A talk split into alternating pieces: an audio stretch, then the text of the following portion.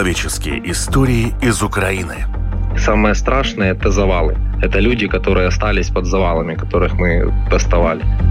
На выезде с Мариуполя меня задержали, украли, кто как это называет. Лайфхаки выживания Ежедневное сопротивление. По сигналу повітряної тривоги ми беремо дітей за руку і шнурочком виходимо з класу. Маскироваться зимой тяжело. Четыре часа у нас есть свет, четыре у нас нет света. Мечты о будущем из мрака войны. Пользуясь случаем, я тогда вас заранее приглашаю в освобожденную Ялту. На набережную мы будем праздновать нашу победу. Я это место запатентовал еще в 2014 году. Подкаст латвийского радио «Предохранитель».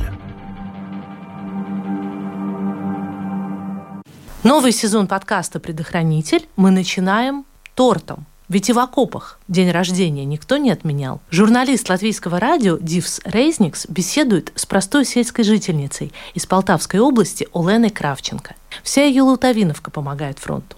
Олена с сестрой организуют доставку собранных фермерами продуктов на фронт.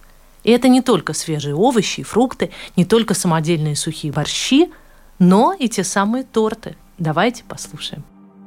Здравствуйте, Лена. Здравствуйте. Эм, расскажите, пожалуйста, самое главное про себя.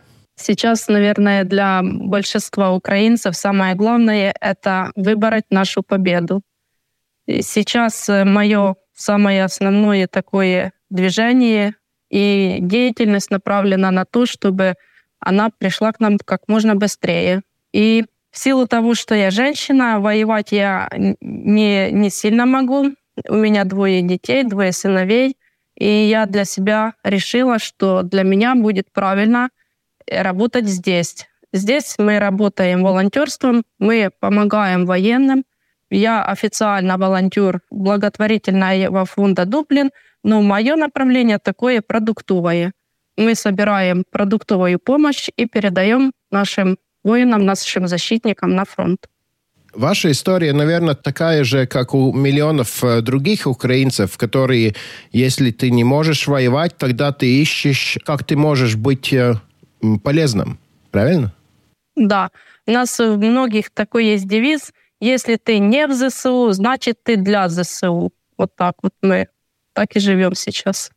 Знаете, мы общались с разными волонтерами, и с теми, кто обеспечивает э, фронт едой, и с теми, кто спасает животных, э, также с медиками, курьерами и другими. Но что меня привлекло в вашей истории, так это то, что вы, э, помимо прочего, везете на фронт тоже и торты. Расскажите мне про это, пожалуйста.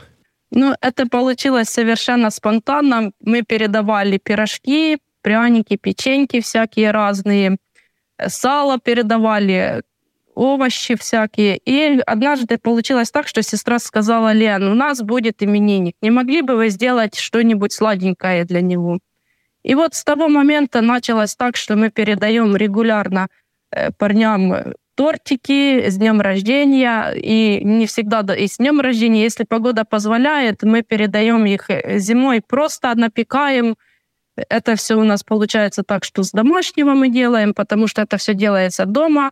Наши хозяечки работают, пекут и передают. Э, ну, получается так, что вышло все спонтанно, и совершенно мы не думали, что это наберет такого оборота. А сейчас парни очень ждут этих сладких передачек, эм, приветов из дома.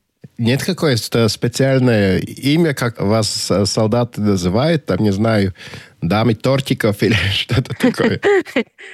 У нас есть такая хорошая помощница Анжела. И вот мы всегда пишем, если она перед, при, привозит свои торты, мы пишем всегда тортик от Анжелки или тортик от Вики. И вот э, уже они сами себе придумывают, там, какая-то Анжелка, они видят ее в своих, ну, ну, тортики у нее действительно очень вкусные.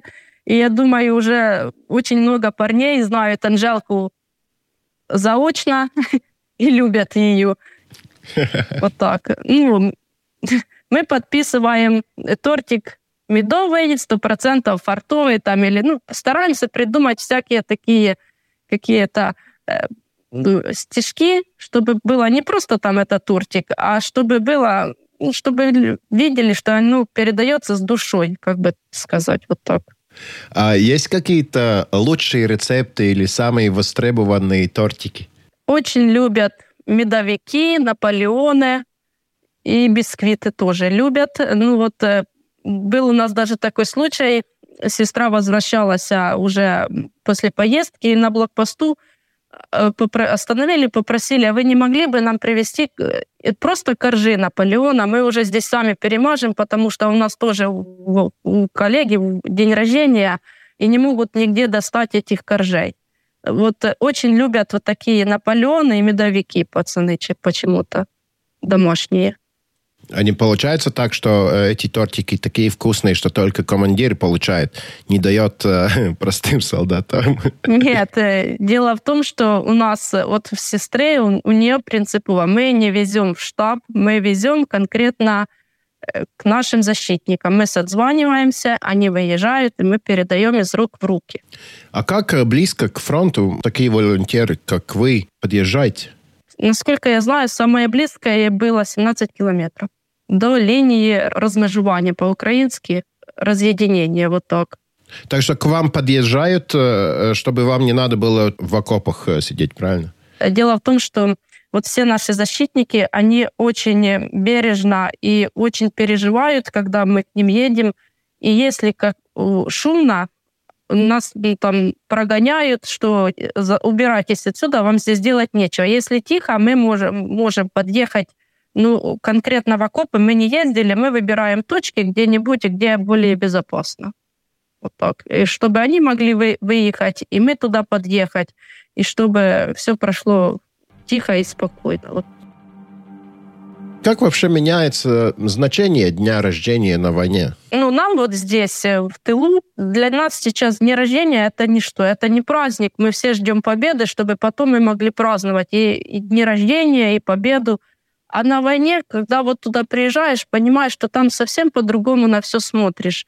Там ты не знаешь, что будет завтра и будет ли завтра вообще. И надо жить одним днем. И вот если у нас получается приехать туда и передать тот самый тортик из дома с домашним теплом, с какими-то своими эмоциями, мы очень рады этому. И парни тоже очень радуются. И есть у нас и девушки тоже, медики, парамедики там есть, которым мы тоже передавали.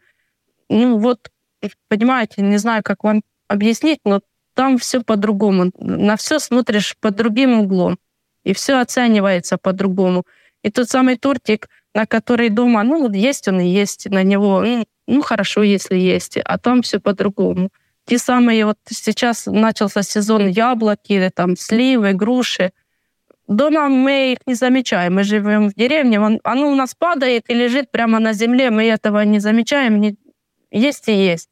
Но когда мы привозим туда вот эти домашние яблочки, они берут их в руки, нюхают и вот едят с удовольствием, ты понимаешь тогда, что ну, вот все оценивается немного не так, как сейчас у нас здесь в тылу. Война — это война, но все время ты не можешь быть э, напрягнутым. Тебе надо какие-то поводы, чтобы немножко отвлечься. Так получается? Да, получается так. И парни, они выезжают к нам не столько, что им там надо, чтобы мы что-то передали, а просто чтобы увидеть, пообщаться. Первые вопросы, как там дома, какая погода, ну, мы, расскажите, что у вас там случилось. И вот им интересно, что у нас тут делается. Они всегда приезжают с хорошими настроениями, с улыбками на лице. Хотя э, мы не знаем, что у них было вот вчера, допустим, да, где они были и что они делали. Угу. Они никогда не показывают, что они устали. Это можно видеть только по их глазах, что есть какая-то усталость. Когда мы приезжаем, первым делом у нас идут обнимашки. Мы передаем таким образом частичку тепла из, из дома. И вот каждый, когда мы обнимаемся, каждый видит э, своего кого-то, кого бы он хотел обнять дома. Понимаете, вот так получается. Вот так мы передаем какие-то свои посылы, такие эмоции. Э, когда мы говорили вот про празднование день рождения, как это вообще э, происходит? Вы, вы знаете, ну как э, можно праздновать день рождения в окопах, чтобы это было безопасно? Ну вот мы приезжаем, сестра берет тортик и начинает там петь «Happy birthday to you», «Happy birthday to you». Когда приехали, тогда и поздравили. Ну, она там вот, вот это все складно сочиняют. Ну, я думаю, что парни с чайком каким-то вот, вот эти тортики берут и потом... А может быть, даже до чайка дело и не доходит, потому что э, не всегда есть возможности, и не всегда вот, э, видя эти тортики, они доживают до того момента, когда у них нагреется этот чаек. Алкоголь, конечно, запрещен, правильно? Да, алкоголь это нельзя, потому что э, вот если ты выпил, ты двухсотый, все. Это все знают. А, да? Да, потому что алкоголь очень притупляет э, все те чувства, которые должны быть максимально настроены. Во-первых, алкоголь перевозить совершенно нельзя, это нам тюрьма. 7 лет минимум. Ого. Это все очень принцип, принципиально, и никогда мы таким не занимались и не делали. И все передачки, которые передают вот персонально кому-то, они проверяются, чтобы не было потом каких-то на блокпостах нюансов, когда достают и говорят, это нельзя, и это как бы криминально наказуемо. Это все очень жестко. И ну, вот все знают, что если выпил, то ты двухсотый. И под, поэтому к, к этому все относятся очень серьезно. И, ну вот, в общем, я, я думаю, не нарушает, потому что жить-то хочется всем и жить дальше в нашей свободной стране. Вы это уже делаете почти с начала большой войны. Понятно, первые месяцы там, не знаешь, может быть, победа будет очень скоро, и все очень такие мобилизованные но война идет уже полтора года. Как э, обстановка у вас? Есть еще этот драйв, что мы должны что-то делать? Наверное, есть усталость не только у солдат, но у вас, волонтеров, тоже. Вот эти моменты, вот, про которые вы только что сказали, что вот обняться, дать им какой-то позитивный заряд, это то, что вас заряжает? Да, вы знаете, я на фронте я начала ездить э, недавно. Мне было достаточно раньше того, что я вот здесь э, организовываю, собираю все, помогаю, пеку на машину. Вот этого мне было достаточно. Потом в какой-то момент я поняла, что мне надо попасть туда. И вот после, наверное, это был какой-то вот э, упад, спад вот этот. Вот после каждой поездки мне надо время, чтобы восстановиться, потому что это получается так. Э, я начинаю собирать на машину вот если машина у нас завтра грузится, с утра я начинаю собирать, вечером мы грузимся, мы уезжаем в Полтаву, мы перегружаемся в другие автомобили, ночью у нас выезд, мы на утро мы уже на месте, потом мы целый день развозим, раздаем. Домой мы попадаем часа в три ночи уже вот следующего дня. Конечно, после этого надо время, чтобы отдохнуть, восстановиться. Я это время могла бы провести здесь, дома, что-то делать дальше. Но оно оно того стоит. Вот, вот эта усталость, оно нужно. После каждой такой поездки приезжаешь и понимаешь, что ты не имеешь права опустить руки, остановиться, что-то думать, что ты какой-то усталый, потому что ты понимаешь, что ты тут не устал против того, что ты видишь там. Вот там действительно устают. А мы здесь, мы здесь, здесь можем отдохнуть. Мы спим в своих постелях. Мы не слышим здесь взрывов. У нас здесь тихо, понимаете, и мы за это им очень благодарны, и мы не имеем права опустить руки и остановиться. А кто это мы? Вы говорите мы. Э, что мы э, в виду? Мы — это те, кто живут в тылу и не слышат воев сирен вот этих и свист пролетающих снарядов. Все население, которое живет в тылу и может спокойно спать, есть, ходить в школу, на работу, водить детей в садочки свои, в садики. Понимаете, вот так. Но если говорить про ту помощь, э, которую вы посылаете э, на фронт, откуда она? И что там? Э, сейчас вот начались уборки с огорода. Нам везут все. Картошку, лук, чеснок, бурячки, морковь, капусту. Мы это все у нас есть погреб, где мы это складаем. Мы еще делаем такие заготовки. Мы называем его сухпай, но оно не, не совсем сухпай. Мы делаем в реторт-пакетах борщи, э, такое рагу борщевое, куда потом парни просто заливают кипятка, и получается две порции борща, которые они могут есть на выходе уже. То есть там, где они не, не, у них нет возможности готовить. Так, вот таким мы занимаемся это все получается так, что люди отдают свое. У нас есть фермеры, которые нам жертвуют кто поросенка, кто зерно на муку, кто подсолнечное масло. Вот это все мы собираем по обычных людях, которые живут у нас в деревне. И как вам жертвовали там полтора года, год назад, так и сейчас жертвуют? Кто что может, да? Ну вот в начале войны, конечно, все было более масштабно, было всего больше. Сейчас остались уже те люди, которые действительно понимают, что если не помогать, ничего не будет. Действительно, есть и у нас такие люди, для которых войны нет. К сожалению, это так. Эм, мы можем только надеяться, что таких меньшинство, а большинство таких, которые понимают, что надо помогать армии. И сейчас у нас тоже есть такие люди, которые жертвовали и нам в начале войны, и сейчас они жертвуют так само. И это и вот, вот хозяйство есть, фермера, есть простые люди, которые просто вот берут и каждый месяц мне, мне на карту, на, на счет сбрасывают энную сумму денег, даже если я не прошу, что мне надо на что-то собрать, они вот регулярно берут и сбрасывают, сбрасывают, сбрасывают. Вот таким людям я не устаю говорить спасибо за то, что вы есть, за то, что вы помогаете, несмотря ни на что, не дожидаясь, когда я буду просить о помощи.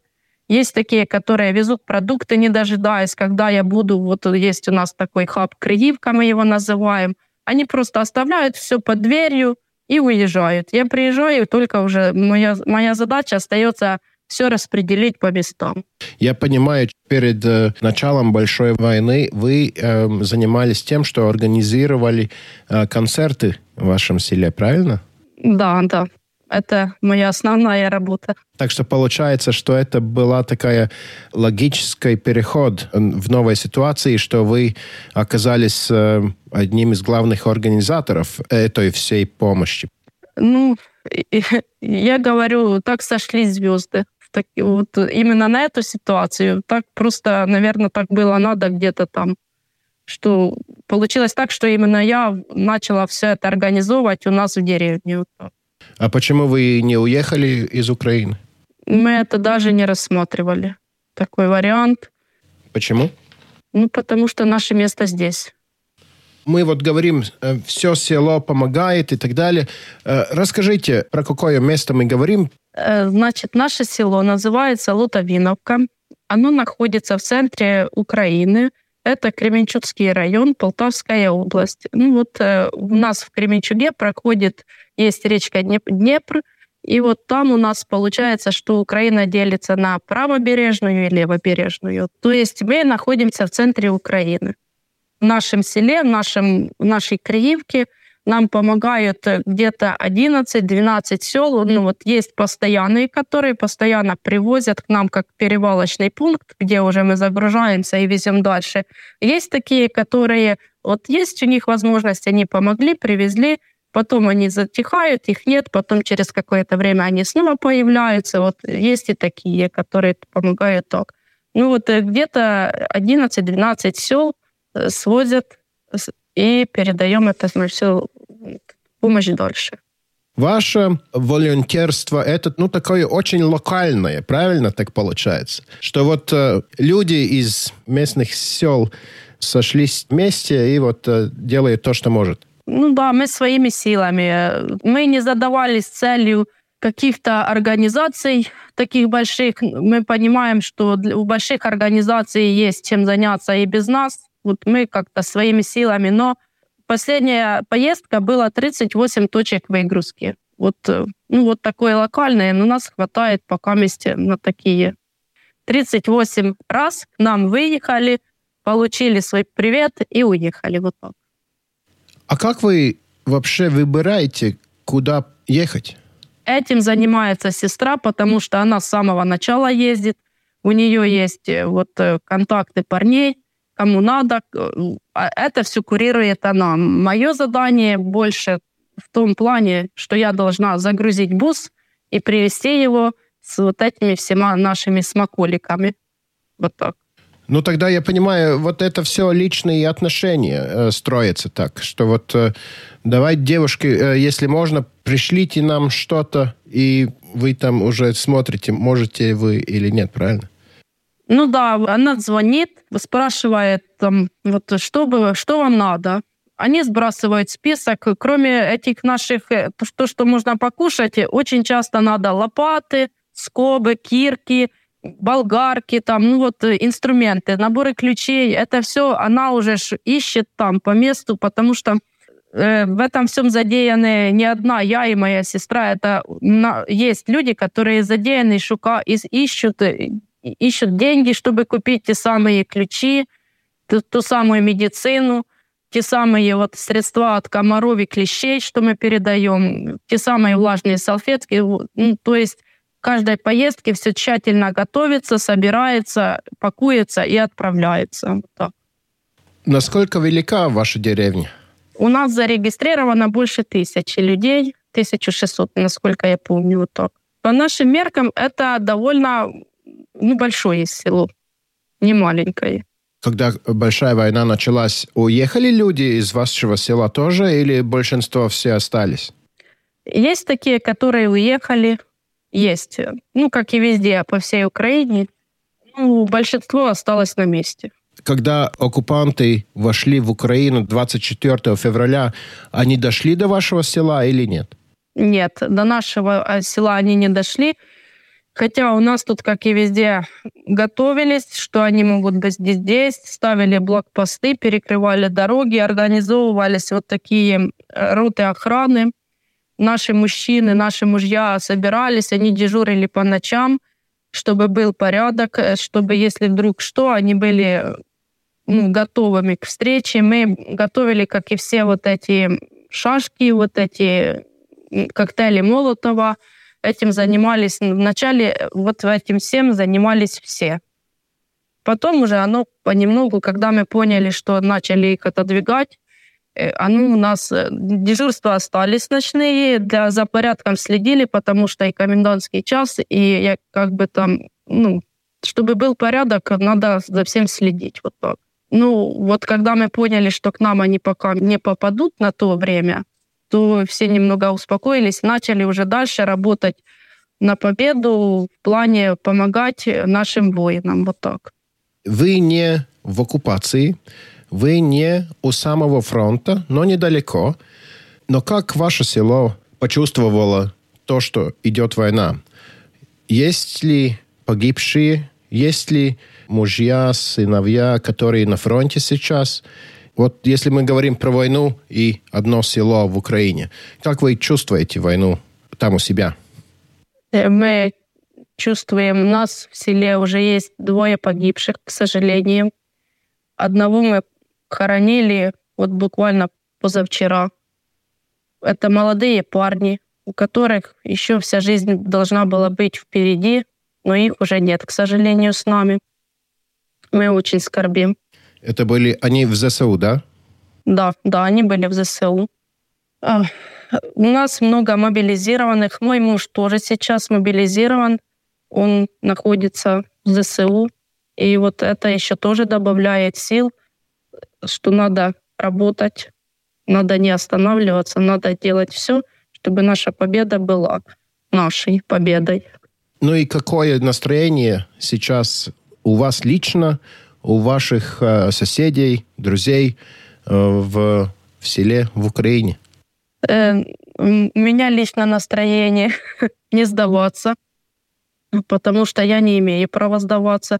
У меня двое сыновей, которые смотрят на меня – если я дам слабину, они это сразу чувствуют, и сразу у них начинается э, тоже такое настроение не очень. Наш папа, он как бы сейчас он на учениях, ну, его забрали, и они мне помогают всячески, стараются помочь, и все вот мы все живем тем, что наша победа будет за нами. Нам не надо ничего другого, кроме победы все те, кто до сих пор не опустили руки, не сдались, они настроены тоже только на то, что да, может быть не так быстро, как нам бы хотелось, но наша победа будет за нами. И мы все не имеем права сдаваться, опускать руки, мы все должны работать на победу, кто как может. Мы прекрасно понимаем вот э, с нашими вот этими передачками, что для победы нам надо оружие, и хорошее оружие, чтобы мы могли победить. И нам нужны дроны, нам нужны, ну, нам надо оружие для победы. Ну, таким образом, своими передачками мы тоже хоть хотим поддержать наших воинов, наших защитников, показать им, что они там не сами, что мы с ними вместе, что мы все разом. Все разом хотим победы, и все разом мы вот делаем каждый, кто что может для этой победы. Мы в Латвии тоже очень следим за то, что происходит. Э, в Латвии много людей, которые тоже доначат э, и машины везут, и одежду, и обувь, и собирают тоже там на дроны деньги и так далее. Так что знайте, что вы не одни. Спасибо вам большое. Спасибо. И мы очень желаем э, быстрейшую победу Украине. И Украина выиграет, это понятно. Вопрос только когда. Так что спасибо за то, что вы делаете. И знаете, что мы с вами. И встретимся, когда война закончится. Спасибо вам за вашу поддержку. Спасибо. Вот вы знаете, это все ощущается. Вот эта поддержка, когда действительно нас поддерживает, это очень берет за душу. Вот мы мы можем не плакать и вообще не моргнуть глазом, когда мы что-то слышим за наших противников. Но если мы видим вот эту помощь, которая идет из-за границы к нам, мы можем сесть и расплакаться, и потому что это очень, это очень дорого для нас, что нас не бросают, что нам помогают, кто как может помогает. Спасибо вам большое за это. Что вы хотели пожелать себе? Скорейшей победы чтобы все наши вернулись. Ну, я понимаю, что так не будет, но очень хочется, чтобы все вернулись домой живыми и здоровыми. И чтобы могли э, есть э, вкусные тортики уже дома. Да. Ладно, дякую. Дякую вам. Перемога буде за нами так і тільки так. Всього найкращого. До побачення. Предохранитель. Подкаст Латвийского радио.